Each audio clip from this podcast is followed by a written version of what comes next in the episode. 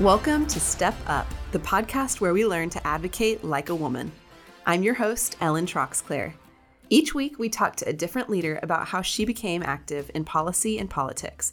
Whether it's joining an organization or running for office, I hope you come away feeling not only supported and inspired, but determined to step up and be a part of shaping your community and country.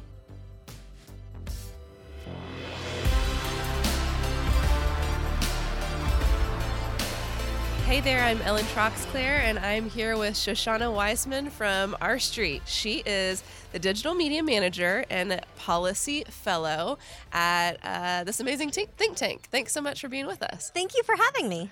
So, you have a little bit different story than a lot of people that I've interviewed so far for the podcast. You are certainly an influencer. You have over how many followers on Twitter? Uh, 50,000. Just just a, just a meager 50,000. So, uh, you've caught the attention of some people, uh, uh 50 at least 50,000 people on the on the Twitterverse. You are involved in all kinds of uh, policy issues, licensing, regulation, and reform being one of them, right? Oh, I love that. That's my baby. okay, yeah. Um, and and you're you're 26. Yep. So, uh, doing all this at a very young age and clearly very passionate and well spoken. Um, and I want to hear all about how you came to be this way. So thank you so much. I really appreciate it. Um, so I have the weirdest story, and and uh, anytime you think it's it's going to get less weird, it won't. Um, so my dad's a libertarian, and my mom doesn't care. Um, but my dad always raised me with a really strong sense of personal responsibility. So like one, there, there's a couple of stories in my childhood that really get to like who I am, and one was uh, in kindergarten. All the kids were told, "Okay, sit down and don't don't stand up to watch the popcorn being popped." So I sat down, and everyone else stood up, and I was really upset because I couldn't see it. And then the teacher gave me popcorn first, and I'm like, "Oh, I feel all special," but also like I don't follow the crowd. I don't have that in me. I just kind of do what I want. Um, and and this would be a good time to mention that you have purple hair. Oh yeah, that, that's true. Literally, I have rainbow yeah. hair. Um, so it starts out rainbow. You can pull it off. Yeah, thank you. Um, but I've always wanted to dye my hair blue. I actually did for a while, but um, so when uh, I I became Republican when I was eight, and that was that was when I started. When you were eight. Yeah. Okay. Um, because I, I was pro life at the time, and I started to think about the issues, and I my dad explained stuff to me in a neutral way, and he was always very good that way.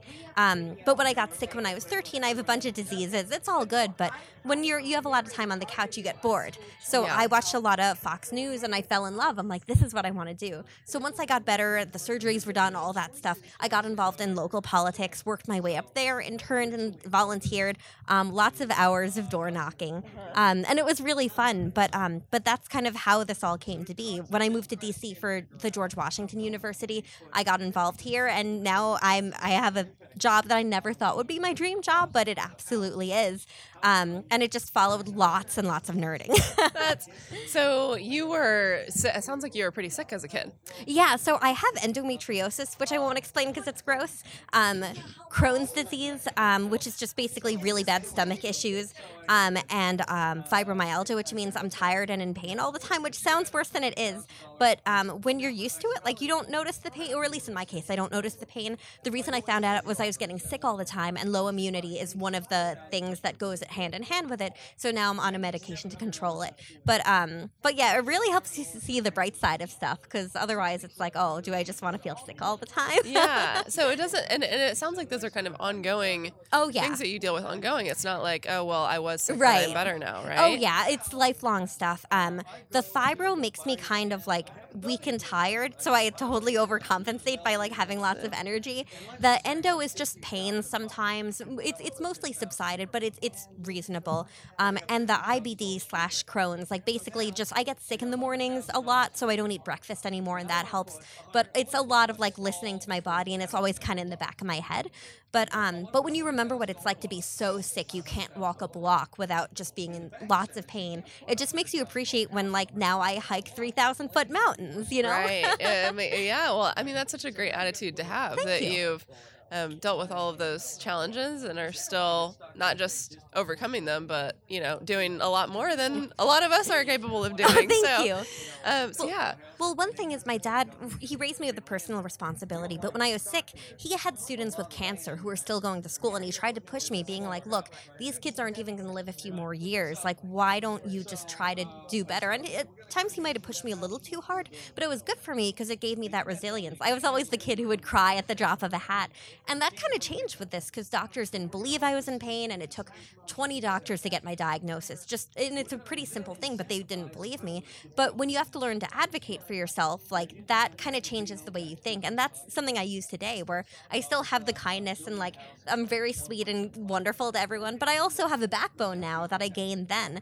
And um, I think everyone goes through different things in life and everyone has their challenges. But like for me, it's always just how, how you make it through and how you come out and what you can gain from it. yeah, uh, yeah. That's that's that's amazing, and I love you. the idea of that's how you learn to you learn to advocate for yourself at a very young age, and so now you're advocating in a different capacity, Exactly. uh, on different issues, but it really gave you that drive. It's funny too because I remember if I told doctors certain things, like the, the way the pain worked, they wouldn't believe me. But if I played it down a little bit, then I could kind of watch their reaction and see how they were. And that's kind of been a lesson I've taken into uh, policy How marketing. That you kind of think, what are people going to be open to? What messages are just going to make people think, oh no, I'm not listening to this or this is wrong. But what messages will kind of keep the ears open? Um, how to get to people? What messages everyone will agree with? Not just, um, or you know, in the case of the doctors, not just the doctors who you know are trying hard and are good, but all doctors, so you can get what you get out of it. Or in the case of people, different parties, different backgrounds, the, the stuff that's kind of it's not milk toast, but it's not controversial, and and figuring your way out there so the ears are still open and you can get your message through.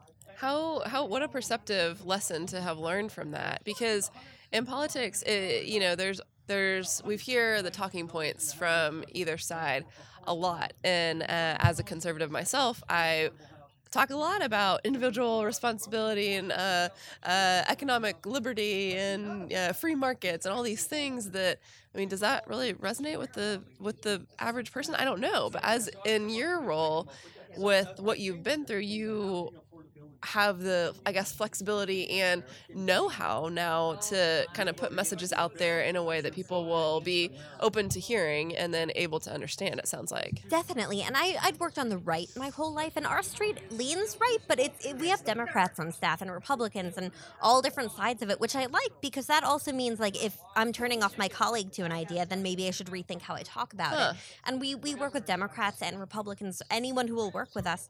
But um, but uh, you know, I wasn't just like masterfully a great policy messenger. Took a lot of time. Um, at America Rising PAC, um, where I used to work, uh, right, that was my first job out of college, um, and Okay. I'd worked all through college. And but- what's that? Oh, um, it was a Republican Oppo research group, and Oh. I did uh, our digital media. Okay. Um, but my boss was Tim Miller, who uh, worked for Jeb after. A lot of people know him from there.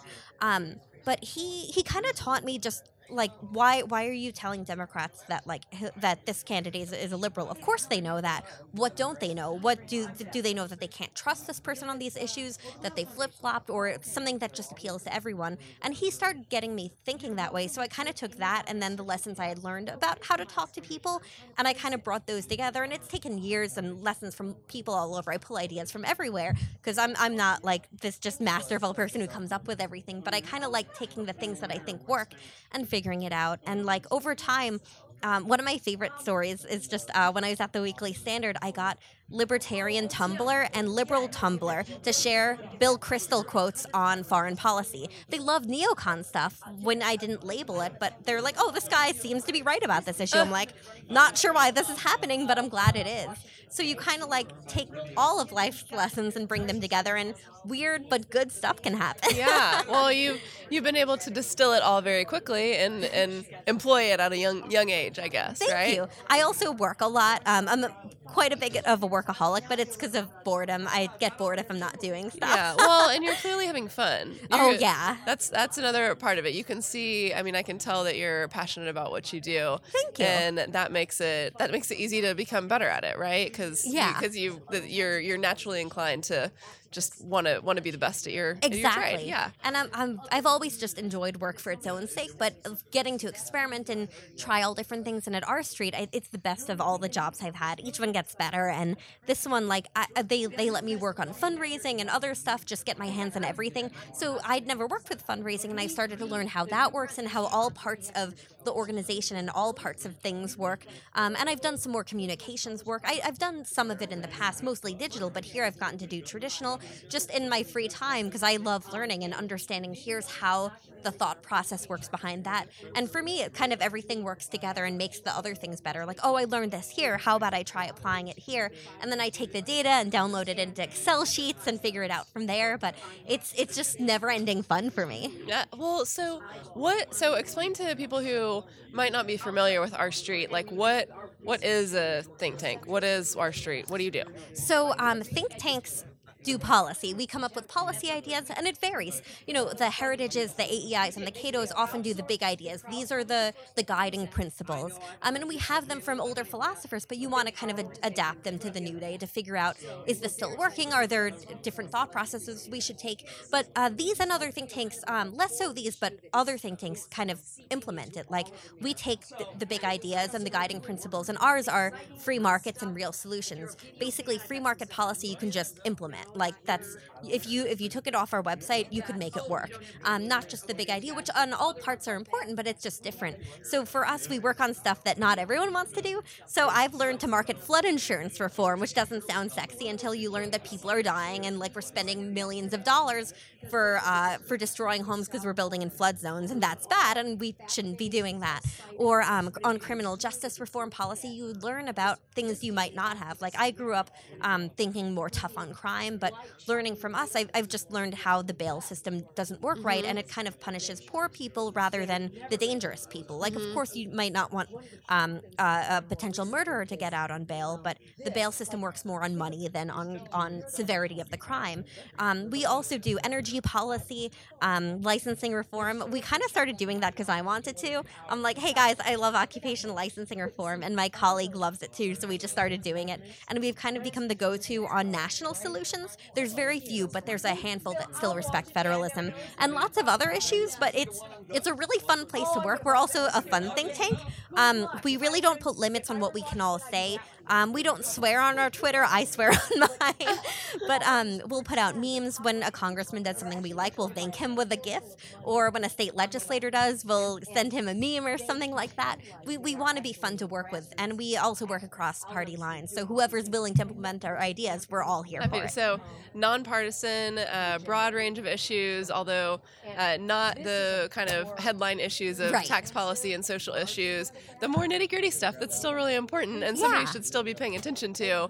Uh, you get you guys get to kind of do what you want in that realm and advocate how you want and work with who you want and uh, and have fun doing it. That sounds awesome. It's really funny. Um, uh, for one of the national licensing reform uh, ones, uh, Rubio and Warren had worked together on it. So on my wall, I have a thank you note from Senator Elizabeth Warren and Senator Marco Rubio for like helping them on it. And it's just so funny. Like, who would have thought like that they're the ones? That's- And we just worked with Senator Cotton's office on another bill, and um, I didn't get a thank you note. No, it's fine. But um, but it was great to work with him, and Senator Shaheen co-sponsored. So it's nice to have that. Hey, let's come together and do licensing reform, and that's all I want. So what it what is it? Okay, so explain to people what is licensing reform.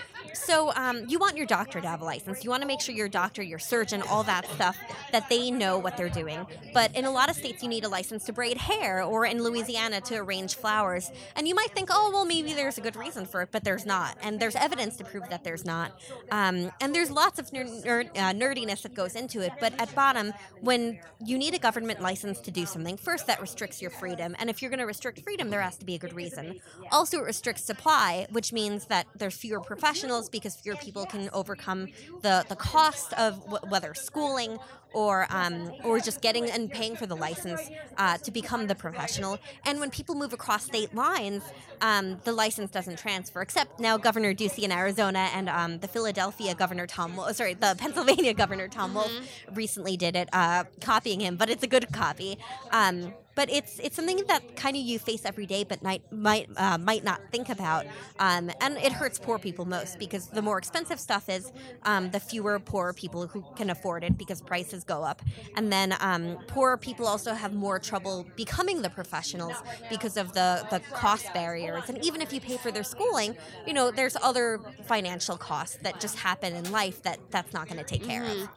So I'm a realtor in my in one of the many hats that I wear. I'm a realtor. So I guess that means so and and, and I can't believe it's already gotten much more difficult to become a, real, a licensed realtor uh, here in Texas than when I got my license. There's a lot more uh, classes. It's a lot stricter. It's a lot uh, a lot more difficult. And while yeah, like, like you said, for some professionals, that is, you need to have some kind of bar, uh, but for others, it's really just a bit more of a barrier, and it's expensive, and that means that at that cost, it's not only expensive for the person who is becoming the professional, but then that cost is ultimately getting passed on to the consumer that's using their services, right? Exactly. If you need a if you need a license to hair braid and the license costs hundred dollars, well, then you're going to have to increase your your Right. cost to to have your hair done, right? Exactly. Uh, and it's frustrating because you see this hurting poor people. And there's there's so many sides to the issue. Like in, in Arizona, a guy was cutting hair for the homeless. So he he his his uh he'd been homeless himself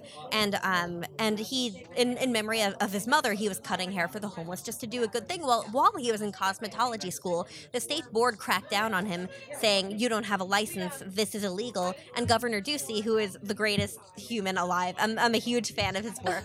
Even when we disagree, I, he has a good heart and he, he really cares about people and also wants to get government off their backs. So he down on the cosmetology board saying, This guy is helping homeless people. What the heck are you doing? So he stepped in to protect him. But you don't hear about when government doesn't step in to Right. protect them. And you shouldn't need that. I mean, you shouldn't, right? It's like it shouldn't have taken it, taken Yeah. that kind of action.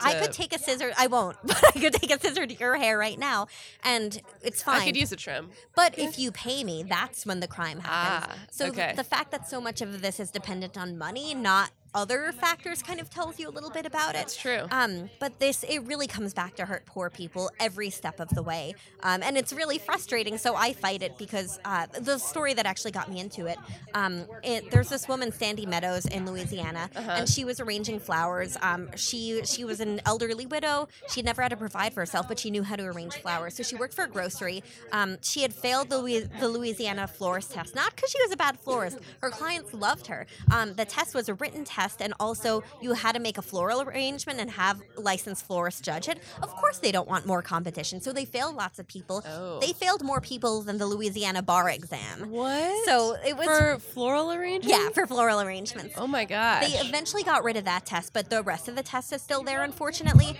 And she, so she, the they had to fire her because the government said, "Hey, you're she's not licensed," which is insane. And just because she was arranging flowers and trying to provide for herself, she she uh, she ended up in poverty. Um, and um, and IJ helped the Institute for Justice represented her, and my friend Clark Neily, who is one of the most amazing people and best messengers on this issue you'll ever meet, and a fantastic litigator. Um, he he helped provide he and IJ helped provide for her electricity to make sure she was comfortable, but she ended up dying in in discomfort because government wouldn't my gosh. and it, that I he's told the story many times, and every time I read it, it just feels so wrong. And I don't want there to be more any more Sandy Meadows. I don't want government to tell someone you're going to end up poor because we don't want you to do this thing for no reason, even though you're not harming anyone. flower arranging. Yeah, I just want to make sure. Yep, Flower yeah. arranging. License for flower arranging. Okay. Uh, okay. So let's talk about Twitter. How do you get fifty thousand Twitter followers? So uh, for the first couple of years, I was terrible at it. I didn't even reach a thousand. I'm like, I don't. I was okay. I was just mainly. It's, it's ridiculous. I was a Mitt Romney fangirl. I loved Romney so much. I loved his economic policies. These days, we don't always agree as much. I've gone more libertarian. Yeah. But um, but at uh, at America Rising PAC, I started just getting better at the craft of social media. I'd been working on it since college. When I was 19, I managed comms and digital for a guy running for Congress. So I started to learn new ways of reaching people, and not just Twitter, but creating a LinkedIn group so all his friends in DC who were uh, who were donors could keep up to work because they Mhm. weren't on Twitter, they were on LinkedIn, and starting to think through it like that. Um, at Rising, Tim Miller really helped me think through the comms aspect of it. Um, and then at the Weekly Standard, I started to gain lots of followers. Um, I just memed a lot, and like people appreciated it, and um, I got really good with memes. And then um, I think at the Standard, at a certain point, I just just I stopped caring what people thought. Like I started phasing in the blue hair, which I had for a little while as a teenager, but in politics back home it wasn't cool, so I, I stopped. Um, but here everyone was fine. I asked Bill Kristol, I'm like, can I dye my hair rainbow? And he's like, we don't care. Yeah. So I did, and then people started to like that, and everyone was kind of like, "Oh, what? Who's this like libertarian conservative with the rainbow hair?" And just being myself more ended up working, which I'm glad because I like being myself.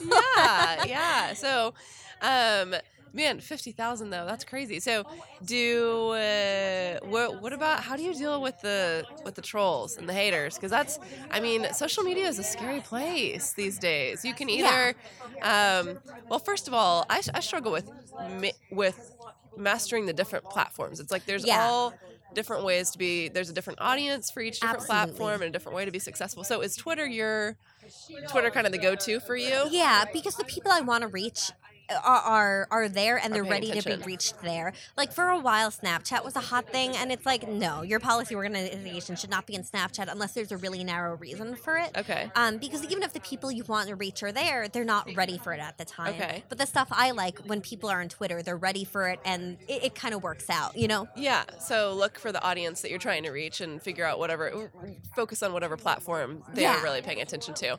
Um, okay. And then, I mean, it is, uh, it's hard. It's hard to deal with.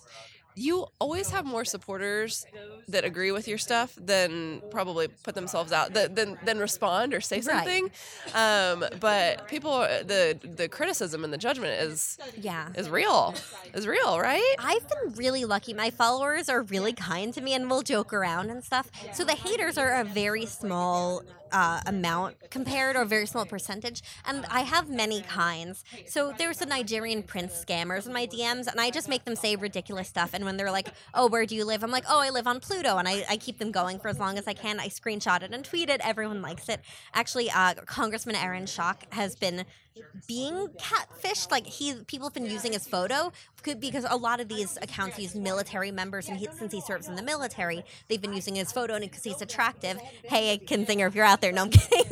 but um, but he he has a good picture to use because he's an attractive guy in the military. So people are creating fake accounts, Right. That are saying that they're him, they're not. Right, and Okay, they okay. basically try to scam pe- romance scams. The FTC has some stuff on it, so at the end I'll send them the the scam line for the romance scammers um, for, from the FTC. But um, when they're like, "Can I call you?" I'm like, "Here's my number." but um, so that's fun, and I have fun funny. there. But then there's the people. Um, sometimes the super far left liberal trolls will be like, "Oh, think tanks don't matter. Nothing you do matters," and I just kind of mock them. It's annoying when they got lots and lots of people out, and they're like communists, like actual communist Mm-hmm. psychos. So that's annoying. And then there's the um, there's the people who are just disingenuous, who are really smart people who know better. Um, I had one law professor who I. You know, we would agree now and then, but he just got so nasty and he kept trying to paint me as homophobic. And I was really frustrated by it because I'm not. I've been pro same sex marriage longer than Hillary Clinton. And I'm like, this is ridiculous. And I was I was really upset, so I eventually blocked him. But with the exception of people who really And that was a professor. yeah, I was really That's- upset about that. Yeah, that's because you want them that's to engage, and disappointing. even yeah. if he and thought one I of your was professors. no, no, No, not one of okay, mine. okay. Um, I didn't like most of mine. I had a couple great ones, but uh, not a lot. yeah, I guess the academic academia and where they're where they're where they are right now is a whole different issue. Oh yeah, Right. It's um, it, it was frustrating though because I I speak with lots of liberal law professors and lawyers, and I love them. I love hearing their perspective when we agree and when we disagree. But th- this guy was just going too far, so I blocked him. But that's rare. Usually, if someone's coming after me, I'll retweet them and mock them because they're being stupid. Because I'm so sound on what I'm doing and so thoughtful, like. I I've thought You're of every poll. Yeah. You're confident. So if if they um when they come at me with something dumb, I'll retweet them, mock them. All my followers will like laugh and like it's we have a good time. Um, most of them don't matter. Like I'd say honestly, ninety nine percent don't matter. Mhm. The one percent are the people who have influence who are going to try to make you look bad. Um, those are they're frustrating. But if you if you've thought through what you're doing and if you have a sound thing and you don't you also don't say even the right thing at the wrong time. Just like you want to you don't want to say insensitive stuff after a big bad event whether it be a shooting or a terrorist attack. So you you kind of think through timing there. But if you if you're doing the right thing and if you're careful about timing and what you're saying and even like maybe there's views you have that don't like if you're running for office for example and there's views that you wouldn't be able to implement like let's say you're running for president and you're pro-life like there's not so much you can do there, there there's a limited amount. With a bill or not but maybe that's not an issue you focus on because that's not your role. Or if you're running for a city council focus on what you would do there. And if someone's like what do you think about immigration? Well that's not that's not your job there. Right. make that clear and focus on what your job is. Um, you can weigh in on other stuff but kind of think about it narrowly. Think about what you want to get across your purpose on Right. the platform. Um, so then that really ends up reducing the amount of haters.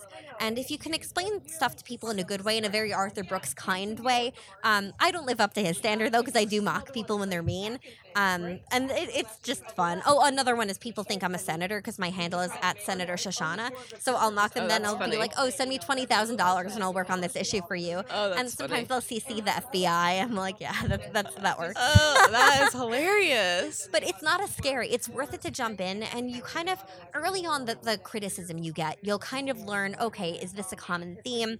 Am I communicating this wrong? You know, kind of question yourself because you might realize this person and I probably have more common ground. Why isn't this getting across? How can I change what I'm saying? So let it change you there. You know, use it as a helpful tool. Most of the time, you're going to be fine. Do you feel like you're influencing people through Twitter? So my favorite thing is when state legislators DM me and say, "Hey, I like this policy. How can I do it?"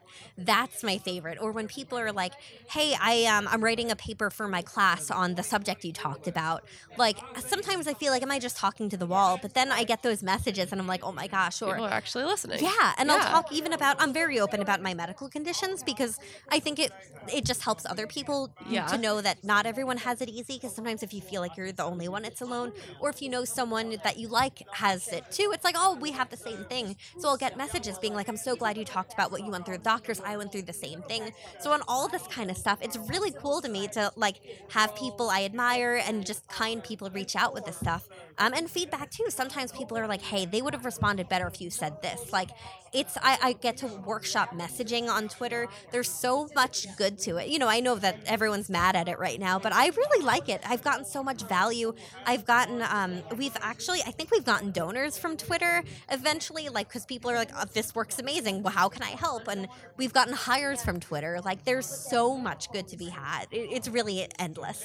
So, and you think do you do you think that for the average woman who might be dipping her toe into the political pool or policy pool or has an issue that she cares about, uh, but is kind of hesitant to put herself out there in that way, you think you say go for it, Yeah, go for it, ease in, be comfortable with it. and probably that there's a lot of other women who are thinking Yeah. about the same things that they're thinking about, Exactly. uh, and that they'd be surprised by the feedback. and talk about it. Talk about your hesitancy. So if you want to run for office, but you're like, I don't know if I would want to be that, talk about it. Talk about what you're thinking and why you would be uncomfortable with it. And other women will give you feedback. Um, you know, for, I don't want to run for office. That's just not what I'm interesting interested in. I like being able to influence politicians everywhere and learn from Yeah. People everywhere. And that's I just, I like my role, but um. But if someone would thinks they'd be good in office, you know, learn from learn how to talk to different people, learn um, what your constituency looks like online, what they're interested in, um, and figure out. And th- there's just so much benefit you can get from it. Not that you need to jump in all at once, but follow people whose voices you like. See how they engage. That's good Look at their replies too. See how they engage with people and stuff. Um, and just follow anyone that's interesting and say kind stuff. Yeah, I love that. Well, thank, Thank you. you. Thank you for um, all that advice. Tell people again where they can find you. Uh, Thank you. I'm at Senator Shoshana on Twitter. Um, if you go, if you type Shoshana into Twitter, I think I have the most followers of any Shoshana, which isn't a high bar, but like I'm proud. I, I yeah, I think that that's a I, don't know fifty thousand. That still baffles me. So uh, that's a pretty high bar. That's great. Thank you. Um, okay, so uh, Senator uh, uh, Senator spelled out. Yeah. Senator Shoshana on Twitter, um, and well, it's been uh, just learning learning so much from you. And Thank you. congratulations on everything that you have been able to accomplish at such a young young age, and thank you for the work that you're doing to further further freedom and uh, and yeah, keep at it. Thank keep you. at it. No, thanks for having me. I've uh, I'm a longtime fan of TPPF, so it's an honor. Oh, great, great. Well, um, well, we look forward to, to following you on Twitter and keeping up with everything that you're doing from here on out. Thank you so much. Do you have a story or a question you want answered? Send me a note at ellen at stepuppodcast.com. Also, give Step Up a rating and review in Apple Podcasts so we can reach and inspire more women. Don't forget to subscribe. I'm Ellen Troxclair. Thanks for listening. Now go advocate like a woman.